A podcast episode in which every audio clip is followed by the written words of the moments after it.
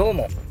移動時間は音声配信を聞く時間に当てていたのに最近はすっかり音声発信にの時間になってしまった。でおなじみバスへの精神科医リブラでございます。どうもどうもどうも。こんばんは。えーね昨日はなんだっけ？えっ、ー、となんだかな？あのえっ、ー、とせえっ、ー、と優しさに優しさによるうーんえー、人権侵害という話をしようと思ったんだけれども、えー、結局全然そこにたどり着かなかったというね、えー、放送をしましたね。えっと精神病って身近にあるんだよ。そんなのはあ精神病も発達障害も、まあ、あのとても身近にあって、えー、なのでちょっと変な人だっていうようなぐらいの程度であって僕だってそうだし、えー、そんなものはね、あのというところまででしたね。えで、えその後そこからあ優しさによる、う、えっと、人権侵害の話に行くと思うでしょ？行くと思ったでしょう行かないんだな、これが。なんで行かないか？それは今そんな気分じゃなくなっちゃったから、それは昨日の気分だよね。えー、昨日の僕はね、今日の僕と別人でございます。えーえー、連続性がございませんね。えー、まあいいんですけど、なんかね、なんかちょっと昨日そういうこう、あの、外来で経験をして、それ言いたかったんだけど、今日熱冷めちゃったからね、これ。そんななんか今言われてもピンとこないんですよね。優しさによる人権侵害頻繁に起こりますのでね、またちょっとその話多分どっかでしますけどね。あのこれ僕の同僚の先生に流行っちゃってね優しさによる人権侵害だっていう言い回しがなんかちょっとあの気に入ってもらってあのそんな言葉ないんだよね。そんな言葉ないんだけどこの前その先生のカルテ見たら電子カルテなんでねあの人のカルテ見れますけどね、えー、その先生のカルテ見たらこれは優しさによる人権侵害って書いてああこんなとこで。使っちゃう。なんか正式な言葉みたいになっちゃって、えー、優しさにあのなんだかな、えー、だったかな。あのえっとヒヤリハット報告みたいなのがあってね、ヒヤリとしたりね、ハッとしたね、えー、なんか危険なことがあったら報告するんですよ。あね、えー、そういうのがね、あの、なんかこう、えーえーえー、エラーみたいなものなんだけど、そういうのね、今時はね、エラーを報告した方がいいんですよ。いや、報告が少ないとね、逆に怒れ、怒られちゃう。ね。ああね、報告がね、あの、エラーがなくて素晴らしいね。えー、そんなことならないんですよ。ね。エラーなんかあるに決まってんだから。ね。え、エラーなんかあるに決まってんのに、やってない、あの、これ書いてないってことは、これは怠慢だと。えー、何のエラーもないわけがないじゃないかと。何にも書いてない。エラーとは言えなくてもね、まあちょっとヒヤリ、ハッとした、ね、こうちょっとこう、危なかったなぁと。ような思うことがあるんですよ人間だから人間なのにミスがないなんてことはないでしょうとということでこれはあのミスを隠しているねっていうようなことでね、えー、そういう報告が少ないとね逆に怒られちゃうわけですけどね、えー、そのあのえー、コメントのところにそのもう一人の先生がこれは、えー、患者さんがこんな状況でこうねなっていてこれは医療者の優しさによる人権侵害であるって書いてある。そんな聞いたことない言葉使うのやめてよと思ってね恥ずかしい、えー、それ僕が勝手に言っただけだからね、えー、まあいいんですけど。まあね、で、まあ、関係ない話ではなくてですね、その時のそういったあの放送をね、あのたところでいくつかまあいろんなコメントがあったり皆さんのいろんな反応があったりして、まあ、それでちょっと僕が思ったことがあったんでまあちょっと話してみようかなと思って、えー、ね、えー、言っております。うんとまあとそうですねあの、まあ、精神病の話というよりはうんとちょっと概要をねいろんなあの知識の概要を少しやっぱりね共有しとかないとと思うんでね、まあ、そんな話をねしておこうと思っておりますえっ、とね僕あの平気でねあの放送で、えー、専門用語使っちゃってますよね。発達障害が自閉症スペクトラムがってね。何のことか分かってない人いますよね。いるでしょ？分かってなくて適当に聞いてたでしょ？本当のところ言うと。ね？分かってないはずなんだ。分かってたかな？あ分かってたらいいんだけどね、えー、分かってないことあるんじゃないの？知ったふりしてたでしょ、えー、知ったふりしてるよね、うんそういうもんですよ、うん、えっ、とということで、ちょっとね、その辺をね、少しちょっと知識を整理しておくことだけ言っとこうかなと思ってね、それ言ってないとさ、後で、なんていうかな、話の前提わかんないと何言ってるか全然わかんないじゃないですか。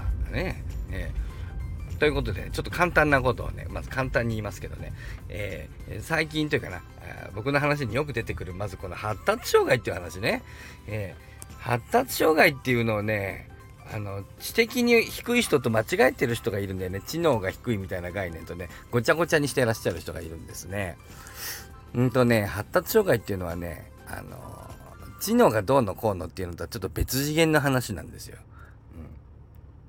うん、あの、知能が低いことをね、え、知的障害と言ったり精神地帯と言ったりするんだけど昔精神科では知的、えー、精神発達地帯なんていう言葉があったりしたもんですからね、えー、医者の中でもね精神発達地帯という言葉が最初にあってね、えー、今時は知的障害と法律的にはあの割と言うことが多いんですけども、うんと、そういう精神発達地帯という言葉があった時代の先生やらそこから学んだ先生なんかはね、え、発達障害って言われるとこれとちょっと区別がうまくついていかなくてね。精神発達地帯とかつて言われていたものは今でいうとこの知的障害とか精神地帯と言われる知能が高いとか低いとかそういうねものなんです。うん、あのー、知能というものは本当におっと。ピコンじゃなくて電話かかってきちゃった。ねえー、この前あの、スカンクさんがノー、ノーテレフォンとおっしゃってたけどね、またそんな放送が、あまたあの、精神のパンティーラインで出ますので、また言っていただくと、まあ電話ね、いいじゃないですか。電話は、えー、かけてもいいんじゃねえかっていうね、スカンクさんが思ってらっしゃるみたいで、まあ、そういう放送があります。ちょっと今も電話がかかってしまって申し訳ございません。えー、何が申し訳ないかっていうと、電話で中断して申し訳ないんじゃなくて、僕が何の話をしてるかわからなくなって、皆さんは何の意味もない、えー、何の、何の意味もない、ただのただの声を聞かされているという、これが申し訳ございません。と言っている時間が申し訳ございません。どうやってこうしてね、人のね、時間をどんどん奪ってまいります。えー、はい、戻りましょう。ね。戻りましょう、戻りましょう。だけど、どこに戻っていいかよくわかりません。えー、なんだっけ。えー、あ、精神、知的障害と発達障害は別だよという、抑えましたか？ね。えで、えっと、まあ、知能というものがもうそもそも存在するかどうかっていうところに、まあ、一つね、まあ、あの、いろいろ議論はあるんですけど、まあ、あるとしましょうね、ここは。えー、えー、知能っていうのは頭がいいか悪いかね。えー、そんな純粋に頭がいい状態とか頭が悪い状態っていうのがあるかどうかっていうことは議論があるけど、まあ、ここはあることにしよう。ね。ということで、え知能が高いものが、あは高いと。で、低いものを、まあ、知的障害とかね、精神地帯と呼びましょうというふうな、こう、そっちが、知能軸というものが一つあります。ね。もう一つ。えっ、ー、と、これが、えっ、ー、と、発達障害の軸。ちょっと変わってるかどうかみたいな、ね。えー、それがちょっと変わってるのか、すごく変わってるのか、ということですね。で、えっ、と、その変わってるかどうかっていうのにね、簡単な基準がないわけですよ。ね。えー、知能だったら知能指数っていうのを測ることがある程度できて、えっ、ー、と、IQ がいくつとかって数字で出せるので、まあ、いくつ以上、いくつ以下みたいな基準が割と作りやすいんですけど、えっ、ー、と、発達障害はちょっと変、すごく変、めっちゃ変、みたいなね。えー、そんなん、見ようでいくらでもどうなる、どうにでもなるでしょ？なので、発達障害には、うんと、数字的な、あの基準っていうのはないんです。うん。それを、うんとあんまり世の中の人知らない人患者さんなんかもいて、えっ、と何点取ればあ一応そういうねテストはあるはあるんだけどまああんまりその何て言うのかなえっ、と標準化されていないというのかなえっ、ときちっと統計的に処理されていないのでその何点以上だと発達障害っていうのはまあ便宜的に言ってるだけでね、えー、ちょっとあんまりねその正確性がないんですよ。一方、その知能検査であるもと,、えー、ところのですね、例えばウェイスっていう、ベクスラー先生が考えたウェイスっていうものは、割と綺麗に統計学的処理がされているので、まあ、数字にある程度のえ信憑性があるんですね。えー、なので、知能検査っていうのはある程度、こう、客観的指標として割と使えるんだけれども、えー、っと、発達障害の検査っていうのは、まあ、それぞれが、うん、まあ、なんていうかな、えーこれは統計ですと言ってるけど、まあ、占いが統計ですと言ってるみたいな、その程度のレベルのものであって、まあ、占いも統計だっていうなら、まあ、あの、発達障害のテストだって、まあ、統計かもわかんないけども、あんまりこう、そういう、こう、統計的な、あの、指標にはなってなくて、まあ、雰囲気ですね。まあ、ちょっとした基準になってるだけのこと。で、つまり、変かどうかっていうのは、あの、そんな風に簡単には線が引けません。でそういう変だというもので、へで別に変な人だっていいじゃないですか。僕だってちょっと変だよ。いいじゃないか、別に。何が問題なんだよ。いいじゃないか、歌いたい時歌わせろ。ね、仕事行きたい時行かせろ。ちゃんと行かないけど文句言うな。それはちょっと言い過ぎ。ね、仕事は行った方がいい。と思う。うん。この前も院長に呼ばれて怒られておっと。ガソリンがない。まもなく車が止まります。モビルスーツ。止まってしまいます。ね、え、行けるとこまで行きましょう、ね、若ち子若ち子、ね、でうんとなんだっけ。えーと、こういうのがなるとね一時止まっちゃうんだよね頭が。あの話だ。うんと発達障害だな発達障害でうんそうだでその偏差加減みたいなね加減じゃなくて変の種類みたいなものがあるでしょ？ね？うん。あ、違うわ。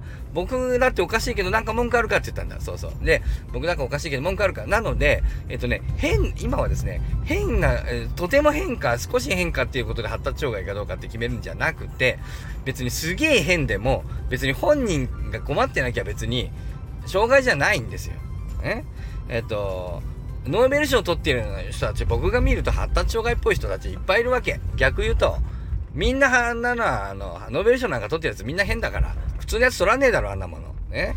凡庸な人はね、取らないんだよ。凡庸だからだよ。平凡なんだよ。でもね、あんなの取る人は平凡じゃないんだよ。平凡じゃないってことはおかしいってことなんだよ。特殊なんだよ。ということで、えー、ノーベル賞なんか取ってる人はみんな変ですからね。うん。あれはまあ発達障害的であるとは言えるんだけども、だけどノーベル賞取ってる人別に障害じゃないじゃないですか。ちゃんとしてるじゃないですか。褒められてますよ。なので、あれは、あの、あの人たちはどんなにおかしくても、そんなに障害だとは言われないんですね。うん。僕も、まあまあ変なんだけど、僕言ったことあるね。えー、僕のことをですね、近隣のね、精神科の先生がね、えー、お前は、あのまあ ASD ね、自閉症もちょっとあるけども、あんたは ADHD がひどいと。全然間に合いもしないし、あんたは ADHD だよと言ってきた。ね。僕はそれに反論しましたよ。先生、発達障害の概念を先生は十分理解していらっしゃらない。先生はちょっとまだね、あの先生優秀な先生でね、わかりますけども先生僕のことを ADHD と言いましたね。先生、僕は ADHD ではございません。ね。 Attention Deficit。それは認めましょう。注意は欠陥してます。ね。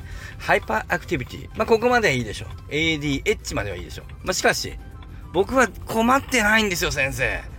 学会社一回ほとんど仕事間に合ったことはございませんが、学校も一遍もほとんど間に合ったことございませんが、大学もほとんどちゃんと行ってませんが、ちゃんと卒業しております。ね、医師免許も取りました。仕事ちゃんと行かないけど、一応給料、まあまあ高めでもらっております。先生残念でした。僕は ADHD ではなくて ADHP なんです、先生。P、わかりますか ?P。パーソナリティね。えー、 Attention Deficit、 Hyperactivity な人なパーソナリティ。残念でした、先生。なので僕は ADHD ではございませんと、こうしっかりと全力で反論させていただきました。うん。そうするとですね、その先生言いました。あー、リブラ君。残念だねと。ああ、気持ちはわかるんだけど、えっ、ー、とね、障害かどうかは、本人か周りが困っていれば障害なんだよ。先生は困っていらっしゃらないけれど、周りの人はみんな困ってます。だからあなたはディスオーダー。まあそんな風でね、あの反論返しね。えー、僕あの、その後ね、グーの音も出ないほどではなかった。グーね。グーの音が出てしまいましたね。ねグーの音が少し出るっていうね、えー、ぐらいには、あの、へこまされました。負けたね。えー、そうかと。まあ ADHD、まあそうだねと。軽い ASD の ADHD、まあそんなとこかしらと。まあそんなところがね、僕の特性ですね。うん。ということで、うん、まあそんなことでね、あの、ちょっと、まあ、あの、結局、本人か周りが、まあ、周りがめちゃくちゃ困ってりゃそれもまあディスオーダーなんだが、まあ、僕はそんなに周り困ってないと思うんだよね。だから僕は別に障害、治療も受けてませんし、うん、まあでも実は、あの、院長からあの、同僚の先生に、あいつに薬を飲ましてやってくれよんかっていう、実はそういう話があったというのはちょっと伝え聞いておりますけど、嫌だって言って僕はあの断ってるんですけど、えー、面白いじゃないか。あの、精神科の主任の部長が薬を飲んでいて病気だ、精神病だっていうのはちょっと面白くないかって、うちの院長がそうやってね、あの、言ったっていうんだよね。もうなんかもうあもう遊ばれてるのか、まあよっぽど困ってるのかね。よっぽど困ってる可能性ありますね。まあ申し訳ないね。えー、まあちょっとね、そういったことでね、あれですけど、まあてなことでね、障害の、ていうか変異か、偏りの量で決まるんじゃないです。ね。えっと、困ってるかどうかっていう、あの、その、リアル世界での結果によって障害と名前が付く。これが発達障害。よろしい？うん。そして、この発達障害は、つまりその、えっ、ー、と、えっ、ー、と、変わり者だというね、えー、この変わり者具合の種類によって、その発達障害という概念の中に、えいくつかの、ええ、種類があります。大きく分けて、それが自閉症スペクトラム障害、 Autism Spectrum Disorder、ASD というやつが大きく一つ。で、もう一個 ADHD、 Attention Deficit の Hyperactivity Disorder、合わせて AD スラッシュ HD というのが一つ。まあ、もう一個、学習障害、 Learning Disorder っていうのがあって、こいつはあのー、あのー、字が書けないとか、計算ができないとか、あのー、そうなんか特殊な何かだけができないっていうね、えー、そうだけができないシリーズですね。えー、これはあの有名なところだとね、あのトム・クルーズなんかが、あの learning disorder だっつってね。だからね、頭がいいとか悪いとかじゃないんだよ。トム・クルーズね、字読めないんですよ、あの人。ね。トム・クルーズ字読めないらしいんですよ。でもトム・クルーズ頭悪くないでしょ、絶対。トム・クルーズが頭悪かったらびっくりじゃない？いや、あの人は優秀でしょ、どう見たって。それは優秀なのを持ってらっしゃるよ。なのに字が読めないんですよ。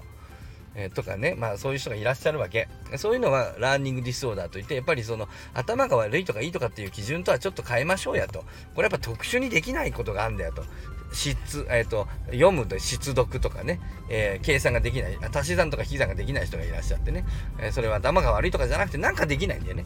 え時計が読めないとかね、えそういうのは、まあちょっと頭が悪いとは別軸で考えましょうということで、えランニングディスオーダー学習障害として、一応発達障害の仲間になりますね。えもっといろいろあるんだけど、まあちょっと時間がめっちゃ長くなってきたから、まあこの辺にしようかね。うん、あえっ、と、ちょっとこれはね、続きがあるから、これはちょっと、え続けたいと思うけど、うん、もしかしたら明日続ける君がなくなっちゃってるかもしれませんけど、そんなところは若ち子でお願いします。ね、そこはね。そこはお願いしますよ。ね。いいじゃないの。ね。えっ、ー、と、なので今日のまとめとしては、うんと、なんだっけ、ね、まとめとしては、えー、電話がかかってくると、あ、違う違う、そういう、集中できない。そういうことじゃない。違う。今日のまとめは、えー、まず、大きく、知能の問題という軸と、えー、発達の軸、発達の軸っていうのは変かどうかみたいな。ちょっとみんなと比べてちょっと変っていうね。ちょっと変わった人かどうか。変わった人かどうか軸と、えー、知能が高いかどうか軸っていうのは別ですよと。発達障害っていうのは頭がいいとか悪いとかっていうのとは別の話だよと。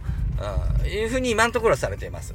ええー、僕なんかも発達障害の要素があるというふうに世間、えー、というか、ま、同僚からは割と、まあ、しつこく言われていて、えー、それが合併することもあるってことね。僕なんかは、うんと ADHD がちょっとメインにあの出ていて ASD の要素はそんなに目立たないと言われてるけどまあまあちょっとやっぱり空気が読めなかったりとかねこんなラジオやってるのにこれで20分近く話したりとかね空気を読め。長すぎるんだ。空気を読めね、これをね、えあえて読んでないだけど、だけど、みたいなね、ちょっとね、ろれつも回らないね、えー、神々のね、神々の神が宿ってるんですね。えー、もう好き勝手言っておりますけどね。ということで、で、そういうふうに両方あったりとかね、僕はあの、学習障害はあんまりないと思うんだけども、えー、で、まあ、これ遺伝性があって、うちの親戚中みんな、あの、同じような人だったりね、するんです。うん、ということで、で、まあ、あと A3 と ADHD のちょっと、えー、違いなんかの話をしたかったんだけど、これはちょっとしようかな。あ頑張って明日しますよ。わ、うん、からんけど。ね。もしかね、えー、気がちゃんと乗ってれば明日しますよ。ということで、まあ、20分になる前に切りましょうね。さようなり